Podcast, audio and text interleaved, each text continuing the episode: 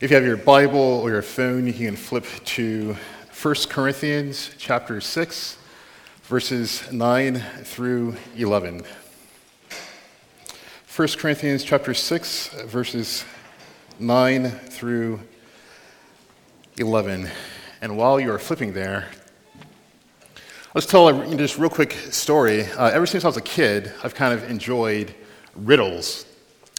The great thing about riddles is, you know, no matter what the riddle is, it makes sure you have to really think about the riddle. It makes sure you think outside of the box. Um, some riddles are funny. Some riddles, you know, you kind of want to kick yourself after you hear the answer. It's like, oh, you know, why didn't I think of that? And so just riddles, it is just really cool. It's really intriguing. Now, I'm about to tell you a riddle this morning here. It's a common riddle, all right? Do not yell out the answer, although I know you guys know it. The riddle starts off this way A man and his son are in a terrible accident. Both of them get rushed to the hospital. As the doctor comes out to meet them, the doctor looks at the kid and says, I can't operate on him. He's my boy. How can that be? All right, I'll say the riddle one more time. A man and his son are in a terrible accident. They get rushed to the hospital. As the doctor comes out to look at them, the doctor exclaims, This kid, this is my boy. This is my son. How can this be? Now, I know some of you guys are itching to yell out the answer. If you know the answer, go ahead and yell it out. How can this be? Yeah, exactly, 100%. Now, now, now, what's going on? Okay, just in case you didn't hear it, the doctor is the child's mother. Now, what's, what is this riddle getting at? What is this riddle playing on? Right? Just, just this idea that we all know that women can be doctors, right?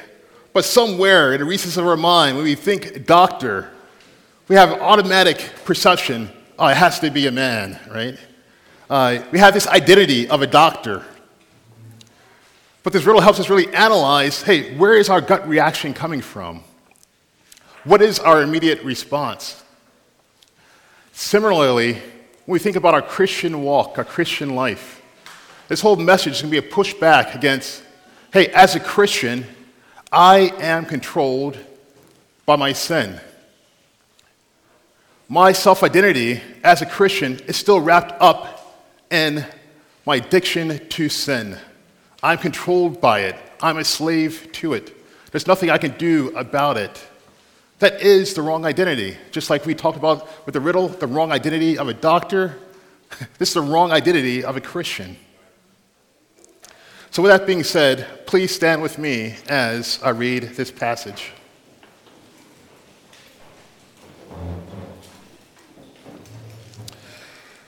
This is the Apostle Paul speaking, and it reads this way Or do you not know that the unrighteous will not inherit the kingdom of God? Do not be deceived. Neither the sexually immoral, nor adulterers, nor adulterers nor men who practice homosexuality, nor thieves, nor the greedy, nor drunkards, nor revilers, nor swindlers will inherit the kingdom of God. And such were some of you. But you were washed, you were sanctified, you were justified in the name of the Lord Jesus Christ and by the Spirit of our God. You may be seated. You know, we have this common phrase, this idiom, you're beating a dead horse, right? Well, this morning, I truly believe that this horse cannot die. I'm not really beating a dead horse. I'm hitting on the same point that's been preached on as we as a church have been going through the book of Romans, right? There's a common theme in the book of Romans. It's that we as Christians, we are new crea- uh, creations. We're new creatures made holy, made right by the Holy Spirit, by the death and sacrifice of Jesus Christ, by the will of God the Father. We are new people, new beings. The old has passed away, and we are made new. The Apostle Paul, just to give you context, since we're in the book of Corinthians, and as I mentioned, as a church, we're going through the book of Romans, just give you a quick background. So, the Apostle Paul, he wrote this letter, and he is in the city of Ephesus. Now, this church in Corinth, there's some issues going in church in Corinth, right? And so they reach out to the Apostle Paul. They write him a letter asking him for advice, input, feedback on how to handle certain issues. The Apostle Paul writes back a letter to that church in Corinth. Now, that first letter that the Apostle Paul sent back is actually lost in time. We actually don't know where it is. We've never found it. It's gone. But after some time, after writing that church in Corinth, the Apostle Paul gets word that, hey, that church, they're actually not getting better. They're not improving. They're actually not taking his feedback, his advice. So the Apostle writes a second letter to the church there in Corinth. And that's where we get the book of First Corinthians. I know a little bit confusing. First Corinthians is actually the second letter. As far as in uh, Scripture, it's actually First Corinthians. The church there had fallen on hard times. They were not following God's law for their life. They're not being obedient to God. And actually, the Apostle Paul, in his book of 1 Corinthians, he covers a number of different topics. I mean, he covers how to handle the Lord's Supper, how Christians should treat one another, brothers and sisters in Christ. He talks about marriage, he talks about love, he talks about sexuality, he talks about a whole host of things. He also talks about the gifts of the Spirit. You know, that's a topic we still talk about and debate on today, right? And he jumps from topic to topic, point to point. And where we fall here, the main point of this message, of this passage, is this it's that Christians, you have been given a new identity in Christ. You're not identified by your sin. So, therefore, walk in the new identity of Jesus Christ. I'm going to say it again. As Christians, we are not identified by our sin, past, present, or future. We have been given a new name, a new identity in Jesus Christ. So, therefore, walk in your actions and in your words in a new identity of Jesus Christ. So, this morning, we're going to let Scripture, God's Word, form our understanding about our identity, who we are in Christ. Let God's Word form that. Not our own voices, not our own thoughts, not the world's voice or thought, but let's God, let God's Word form that identity.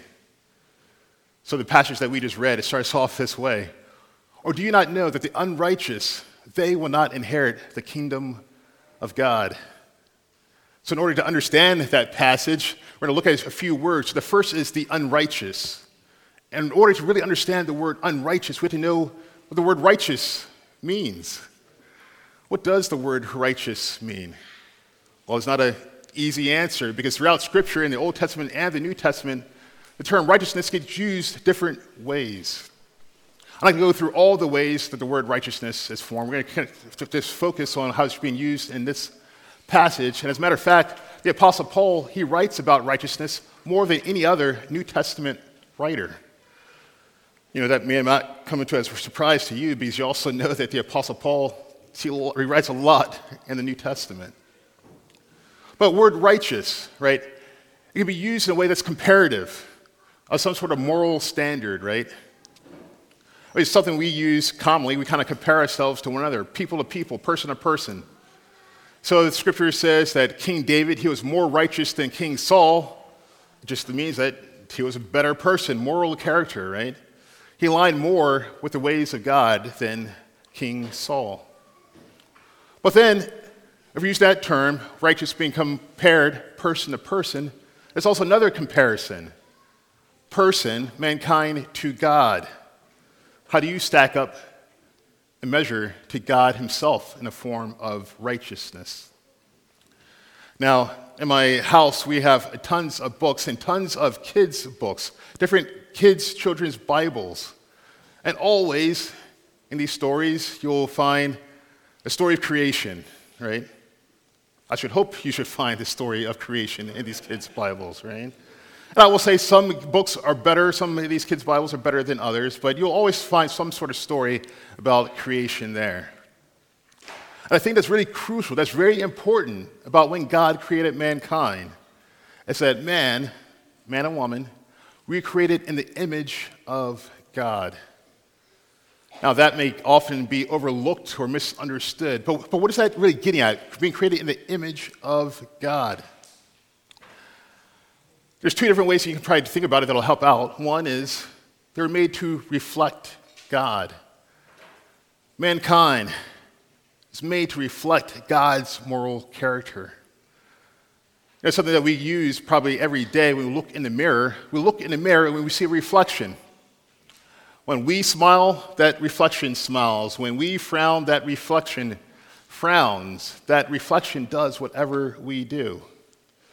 That's the way mankind was created. God is righteous, holy, He's just, He's loving, He's merciful, He's gracious. The list goes on and on, right? And so, therefore, mankind, we were created to be the same way, to reflect God's moral purity. Another way that you can think about it is certainly in the ancient Near East, in that time period in the Old Testament, was very um, evident there. But if a king were to create a statue of himself and had it in a certain place, a certain area, that statue is supposed to represent the king himself. If the king has power and authority and rule, that statue, wherever it's at, it's supposed to represent the king's power, authority, and rule. So that likewise, mankind, we were actually God's representatives here on earth. We're supposed to rule and lead and love as God rules and leads and love. When the universe looks at mankind, the universe is supposed to say, hey, that is what God is like. Mankind, that is what God is like. But of course, the story goes further, right? We have Genesis chapter 3, the fall. So when Adam rebelled and sinned and fell, all of mankind fell along with him. So we are no longer righteous. We are what is commonly referred to as totally deprived or depraved. Another way to look at it is that we are radically depraved. Radical kind of goes from a Latin word, the radix, the root of who we are, the actual core of who we are. We are marred by sin. That doesn't mean that we are as bad as we could be, but us, mankind, at our core, yeah, we're marred. We're messed up by sin. We rebel against God. We do not want to obey Him. We want to run away from Him. We never want to run towards God. So we are unrighteous. Now that you understand that word righteous. The Apostle Paul, hear what he has to say in Romans chapter 3, verses 10 through 12. No one is righteous, no, not one. No one understands. No one falls after God. All has fallen away. Together they become worthless. No one does good, no, not one. That's the Apostle Paul describing mankind. And get this the Apostle Paul, it's not like he's coming up with this on his own effort. He's actually quoting the Old Testament. The Old Testament says the same thing in Psalms chapter 14, in Psalm chapter 53. No one is righteous, no, not one. No one understands. No one follows after God. All have become worthless. No one does right. No, not one. Right? I don't know, just talking with different people, I don't know if you've come across this, but sometimes people attack Christianity by saying, hey, this kind of doctrine of total depravity, that all of mankind has fallen away, that's something that the Apostle Paul came up with. That's something the church came up with later on. Jews didn't believe that. The Old Testament didn't believe that. Well, that's absolutely wrong, bro. The Old Testament, just look at Psalm, look at the creation narrative. That shows you right there that all of mankind has fallen away due to Adam. Now, let me say this even if you did not have Scripture itself, if you didn't have the Bible, I'm telling you, you do not have to spend a lot of time in convincing people that they are sinners. You should not have to, in whatever conversation you have with people, just take my word for it, we'll actually get into it. You should not have to spend a whole lot of time convincing people that they are sinners because deep down inside, they actually know it. There's two quick examples before we get into scriptures, two quick examples. One is that, you know, we've often heard the phrase, don't judge me, right? Don't judge me. Now, that statement, that phrase is being used as a pushback, obviously, to judgment. But what people aren't saying, they are not saying that I am pure, I do what's right. What they're really saying is, Who are you to judge me because you are unpure? You do wrong too, just like me. So it's not a defense of their righteousness, their purity, their right standing. It's a defense in that why should you? Somebody else should judge me. Somebody who's pure, somebody who's righteous, right? And that ain't you. So don't judge me, right? So they know, they're convinced that they are sinners, right? Another way, just this past week, I was having a conversation with a person, and we weren't even talking about anything God or godly or spiritual. But in the middle of the conversation, you know, he just says, "Hey, um, I've done wrong, and you've done wrong too." Yeah, that's right, absolutely. Uh, what he's trying to get at was we're all in the same boat. We're all in the same boat as sinners. I agree with you 100%. We were talking about God, and you felt the need to bring that up. That's great. People recognize and know that they themselves are sinners. That's not the issue. People know that they are under some sort of judgment from someone, somewhere. That's not the issue that people have. The issue is that they suppress that truth. They try to avoid that truth that I am a sinner. They try to avoid that truth that someday, somehow, somewhere, I will be judged for it. Actually, let's go back to the Apostle Paul. This is what he says in Romans chapter 8, or Romans chapter 1, verse 18 through 20. For the wrath of God is revealed from heaven against all ungodliness and unrighteousness of men who by their unrighteousness suppress the truth. For what can be known about God is plain to them, because God has shown it to them. For his invisible attributes, namely his eternal power and divine nature, have been clearly perceived ever since the creation of the world and the things that have been made, so they are without excuse. Mankind, we have a habit we have an issue of avoiding the truth of God. Again, remember what I said. We're depraved to our core. We want to rebel against God. We always want to run away from Him, not towards Him. And so we suppress the truth. You know, there's a whole list of different ways we suppress the truth. One way is we say that, hey, God, I know that I'm a bad person, but you're going to grade on the curve. God's going to grade on the curve. You know, when we were back doing exams and tests back in middle school, high school, etc., we kind of hope that the teacher is going to grade on a curve. Like, nobody in class is going to get a 100, so I shouldn't aim to get a 100. I should do whatever I can and just expect that eventually that grade will bump itself up. So, since all of mankind has fallen, sinful, God knows that, right? So as long as I'm doing better than the person next to me, as long as I look better than the person over there, then I'm doing pretty good. Now, I will confess, I'm, sure there's got to be some people like you, uh, like me here. I know Becca, my wife, is not one of them, but me, I, when I take an exam or take a class, I have it in my idea of what grade I kind of want to score, right, in that class. It isn't always an A, but let's just say it's an A, right? What's the minimum effort that I will have to put forth to get that grade? I am not going to go all out to get a particular grade. Got too much going on, right? But what's the minimum amount of work that I can do to achieve that particular grade?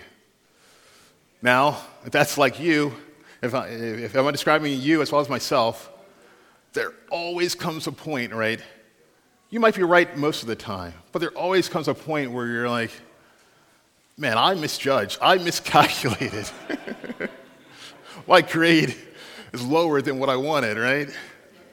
Uh, multiply that by a thousand. You're totally misjudging God and His judgment if you're thinking that God's going to give you some sort of pass or some sort of look over or give you a plus for whatever you've done in your life. God does not grade on a curve, so, so don't suppress the truth of God. You know, another way that people suppress it is that people might say, hey, well, if I can get enough people on my side who believe and think like I do, then, hey, God has to get with the program. Hey, time has changed. People have evolved. God, you should evolve too. Well, guess what it means to be God? It means He doesn't change. He's not evolving, He's not growing into some sort of higher power. His laws, His rules reflect who He is, just like mankind's supposed to reflect who God is. What it means to be human is that, yes, we evolve, we change, either for the better or for the worse. But God, He doesn't. So God's not going to get with the program. We need to get with the program. Another way in which we kind of suppress the truth is that we say, hey, out of sight, out of mind. If I don't think about God's law, if I don't think about Him, if I don't think about the church, then hey, it's not really there. I don't have to worry about it. Out of sight, out of mind. You know, sometimes we do that with our own bills, right? We get a bill in the mail. We have to pay X, Y, Z. We kind of hide it away, pretend like it's not there, we throw it in some sort of pile. I throw it in piles. You throw it in a pile, and then you get another bill that kind of reminds you, oh, yeah, that's right, I forgot about that. But then the bill's a lot larger than what they previously said. It's only getting worse and worse. That's the way with God.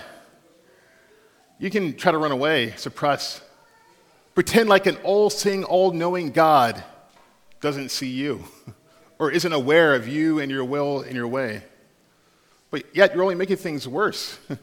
the best option is always to run toward God, not away from Him. So those are just three different, and the list goes along. The list goes on of different ways that mankind we suppress the truth of God, that we are sinners and that we are under God's judgment. The important thing that Paul says in this passage, he says, do not be deceived. Do not be deceived. It's like, do not be tricked. Do not have the wool pulled over your eyes. You know, the imagery here is kind of back with the garden, the Garden of Eden, where you have Adam and Eve, and you have the serpent who's very sly, he's cunning, he's tricky. He knows how to twist words. He knows what you really think and what you're really going after, and he kind of uses that against him. The serpent, he says, Did God really say? That same statement we're faced with now and today. Did God really say? Did God really say the unrighteous do not, should not inherit the kingdom of God? That's not fair by God. There's no way that's true. The Apostle Paul here, he says, do not be deceived. Do not be tricked. Now, I'm not going to go down this whole list of, uh, that the Apostle Paul gives here, because, for one, this whole list is not inclusive. It's not inclusive of, all the sins. Actually, the Apostle Paul has different other lists in Scripture as well, and this list is not inclusive, it's just a sample of things, behaviors, patterns of action that shows our unrighteousness before God, before the world. And secondly, the reason I'm not going to go down this list is because, number two, this list is kind of uh, uh, uh, all encapsulates the identity of all of humanity. We are marred to our core. We are marred by sin. So do not listen to your own voice when it comes about deception, but God's law, His rule. Do not be, be deceived by the voice of the world, but be transformed by the word of God. You know, just like Adam and Eve, do not use fig leaves as coverings. What do I mean by that? Don't use other sins as a cover up for other sins. Do not use lies or friends, excuses, the world, what has been done to you, or your own past as a cover up for sin. The only thing that makes a difference as cover up for sin is the blood of Jesus Christ. That is the only thing that's worthy, that can deal with sin. All these other things that we so often run to and use as a cover up for sin. It's like a band aid on a gushing wound. It's worse than a band aid on a gushing wound. It, it does nothing. It does nothing when we stand before God. The great thing about God is that His judgment, His wrath, only He can divert, divert it for you. And He's given you the blood of Jesus Christ to cover over you if you just run towards Him. You know, sometimes one of the most depressing things in life that you can do is uh, go to a funeral, right? It's, it's depressing for a couple different reasons. One is because just of a passing of a loved one or friend. Um, it's also depressing, from my experience, I'm not sure if you guys have experienced the same thing, likely you have. Is that when you go to a funeral, there'll be some sort of minister or pastor there, and there's tons of people there who are grieving about the loss, who want answers to what's going on, the purpose of life, direction. What is life after death, and things of that nature. And that minister or pastor will just give some sort of fluff answer hey, we need to do better in this life. We need to improve ourselves. We need to pull each other up by our own bootstraps. Or this person, they're in a better life. Just uh, maybe a little over a year ago, I was, I was at a funeral. There were hundreds of people there from a person who everybody genuinely liked. Now, this person, from all that we can see, uh, was not a believer, was not a Christian. There's hundreds of people just crying, mourning over this, trying to get answers. And all they hear is a hopeless, honestly, meaningless answer. The only hope that there is for victory over death, the only hope that there is for victory over sin, is Jesus Christ. Do not depend on your own works do not depend on some lies from somebody else. That is the only hope. And remember that message of hope, of forgiveness, of being welcomed by God as others go through grieving processes themselves. Because honestly, people are looking for direction, people are looking for hope. Let me read this from Romans chapter 1. It's Apostle Paul speaking. For I am not ashamed of the gospel, for it is the power of God for salvation to everyone who believes, to the Jew first and also to the Greek. For in it the righteousness of God is revealed from faith to faith, as it is written, The righteous shall live by faith. Back to our original passage, we do not know that the unrighteous will not inherit the kingdom of God. We looked at that word unrighteous. Now let's look at the word kingdom of God. Just a few days ago, a few weeks ago, the world mourned the passing, the death of Queen Elizabeth II. Now, with her death, her passing, comes the transition of, let's say, her kingdom Great Britain, United Kingdom, England. Now, I guarantee you, none of us were sitting there rubbing our hands together saying, hey, Finally, my time has come. Maybe I will be king or queen of the United Kingdom. None of us were thinking that, right? Why?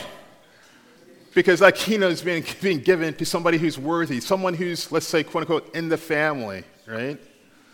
Who's next in line? It's given to somebody who's worthy. God's kingdom is only given to those who are worthy. Let's get this straight. There's only one righteous person. There's only one worthy person, and it's Jesus Christ. Listen to what the Apostle Paul says in Philippians chapter 2, verses 8 through 11. He says this And being found in human form, referring to Jesus, he humbled himself by becoming obedient to the point of death, even death on a cross. Therefore, God has highly exalted him and bestowed on him the name that is above every name, so that at the name of Jesus every knee should bow in heaven and on earth and under the earth, and every tongue confess that Jesus Christ is Lord, to the glory of God the Father. So the ultimate question is this How can we, unrighteous people, inherit a kingdom, a kingdom that belongs to God, that can only go to a righteous person. That is the crux of the issue. That is the question. Listen to what the Apostle Paul says in Colossians 1, verses 11 through 13. Being strengthened with all power according to his glorious might, for all endurance and patience with joy, giving thanks to the Father who has qualified you to share in the inheritance of the saints in light. He has delivered us from the domain of darkness and transferred us to the kingdom of his beloved Son, in whom we have redemption, the forgiveness of sins. He also says in 2 Timothy 4, verse 8, There's laid up for me the crown of righteousness, which the Lord, the righteous judge, will award me on that day, not only to me, but all to all who have loved his appearing. You know, there's a phrase there that I just read in 2 Timothy verse, uh, chapter 4, verse 8 righteous judge. You know, earlier we are talking about, hey, don't judge me. Who, who are you to judge? You're sinful. But we find out there is a righteous judge. It's God. And guess what? That righteous judge also declares those who are found in Christ righteous. What a wonderful gift of grace and mercy that we find in Christ. That judgment by God, it is true because He is a righteous judge. He's not pulling some sort of magic trick declaring you righteous, right? If you are found in Christ, you truly are righteous. Because when God sees you, what He sees is Jesus Christ. Remember, we were talking about that reflection? Do we reflect God? When God sees you, he sees Jesus Christ, the righteous one. You know, so that's where we get to this part of this passage. Such were some of you. God has done an amazing work for those who call upon the name of Christ, or you are transformed, you are made new. Those sins that identified you before, they no longer identify you.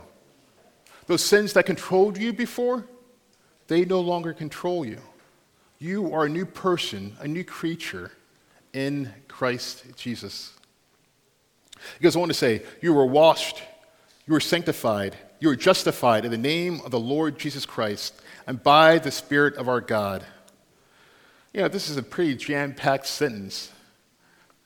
It really just says, that God has done amazing work in your life. You are washed. You know, what is that getting at? That you're no longer sinful, you're no longer dirty, you are made anew. This could be a reference to baptism. We don't really know. But even with baptism, right, that is an outward expression of what God has done inside of you. That you have died to sin, been raised anew to life in Christ. You have been washed. You have been sanctified. Another way of saying that is you have been made holy. You have been made right. It's as if God is looking at you with the end result already in mind, that you are holy. Of course, we know that sanctification is a process that we go through throughout our life, where we work with God, where we work with the Holy Spirit, and conforming our life to His will and His way. But God is already looking at you with the end result in mind. You are washed, you were sanctified, and you were justified. That righteous judge, God, he declares before all of creation, the angels, the worlds, all of creation, that you, whatever your name is, John, Bill, Athanasius, Cornelius, whoever, you are made righteous. That is a declaration of God Himself that should overshadow any declaration that you give to yourself, that others give to you, the world may say about you. Because they, exactly. You can throw it back at them. Who are you to judge? I have God the judge speaking over me. Hold on to that truth. You were washed, you were sanctified, and you are justified. And the great thing about it is that you see the Trinity at work here. You see the Holy Spirit mentioned here. You see the, the name Jesus Christ. And you, and you know that this is the will of God the Father. The whole working of the Trinity is involved in your salvation and you being made right with God. Now, as we move forward to the application, you know, sometimes it's kind of fun uh, imitating or trying to uh, pretend like you're somebody that you're not, right? I was going to use a reference of the Renaissance Fair, but I'm assuming that probably wouldn't go well in this group, this crowd. Maybe you don't know what the Renaissance Fair is, but let me say this. it's silly, that's what it is. No. I'm joking, I'm joking.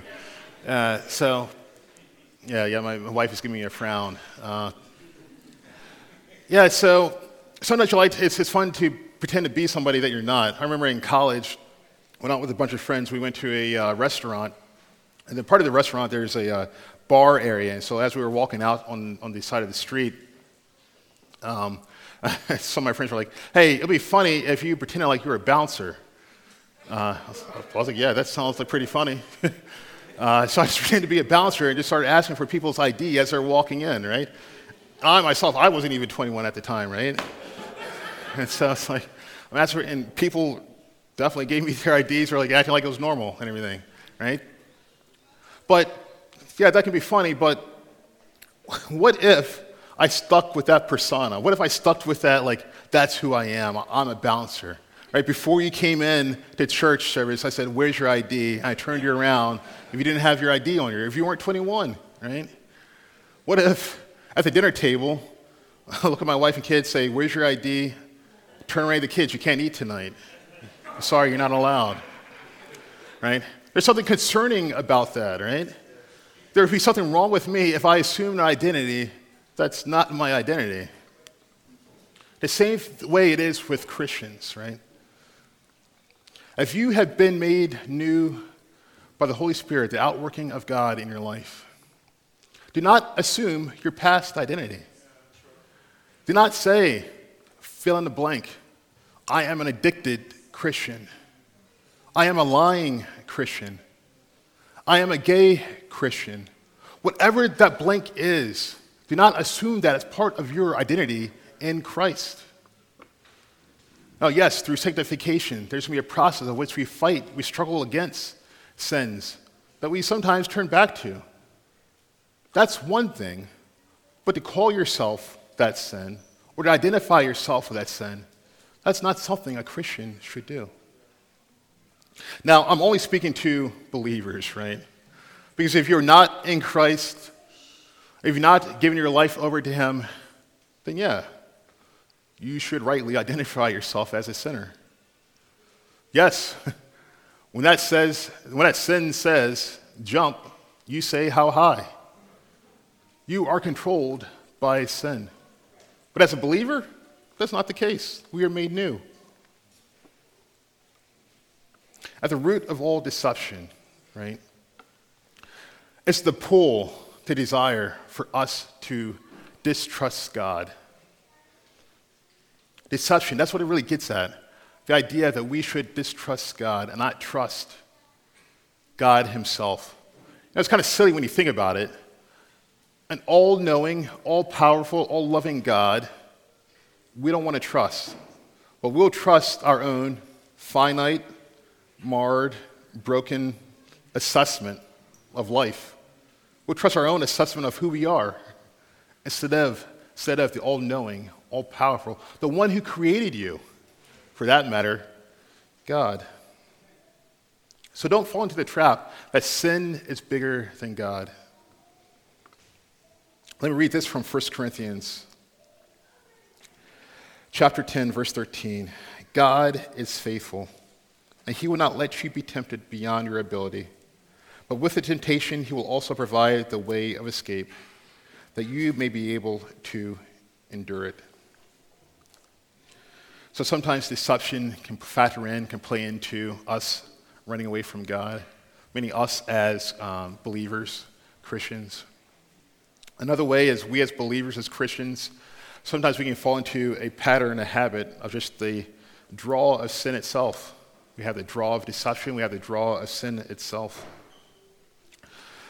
Uh, Titus, uh, my oldest son, he's four, and uh, my mother had gotten him some rollerblades for, I think it was his birthday or some event. Now, I had never, I've never ridden rollerblades in my life, nor will I, even if my son rides them, right? And so I don't have much advice to give him for rollerblades, except for this, right? Make sure both feet are pointed in the same direction, right? If those feet are going two different directions, it's, like it's, it's game over. Uh, I've never done this, but I know how it'll end up, right? The same way in our walk with God. Make sure your feet are going in the same direction. Don't try to have one foot in either worlds. As believers, as Christians, listen, I know, we all know the deception, the pull of sin. We all know how damaging it can be. But sin itself is only going to pull you in the wrong direction. The path of sanctification is a hard path. It's a path with bumps, scrapes, bruises. It's a path that's long, that's hard, but it's also a path where God walks alongside us. It's a path also that we have the church to support us. And it's also a path that God commands us. So walk with God. This is what the Apostle Paul says in Romans chapter 6. Do not present your members to sin as instruments for unrighteousness, but present yourselves to God as those who have been brought from death to life, and your members to God as instruments for righteousness. For sin will have no dominion over us, since you are not under the law, but under grace. Remember what I said in the beginning the whole point of this message is that Christians are not identified by their sin, past, present, or future. Christians are identified by their new name in Christ. So therefore, walk in that new name. I'll close with this from the words from the Apostle Paul. It's 2 Corinthians chapter 5, verses 17 through 21. If anyone is in Christ, he is a new creation. The old has passed away. Behold, the new has come. All this is from God, who through Christ reconciled us to himself and gave us the ministry of reconciliation. That is, in Christ, God was reconciling the world to himself, not counting their trespasses against them, and entrusting to us the message of reconciliation. Therefore, we are ambassadors for Christ, God making his appeal through us. We implore you, on behalf of Christ, be reconciled to God. For our sake, he made him to be sin who knew no sin so that in him we might become the righteousness of God. Let me pray. Dear Heavenly Father, thank you so much for your love for us. Thanking, thank you so much for doing what we could not do on our own ability. we can't save ourselves. We can't change ourselves. But Lord, through your Holy Spirit, you have made us new in Christ. Thank you for that.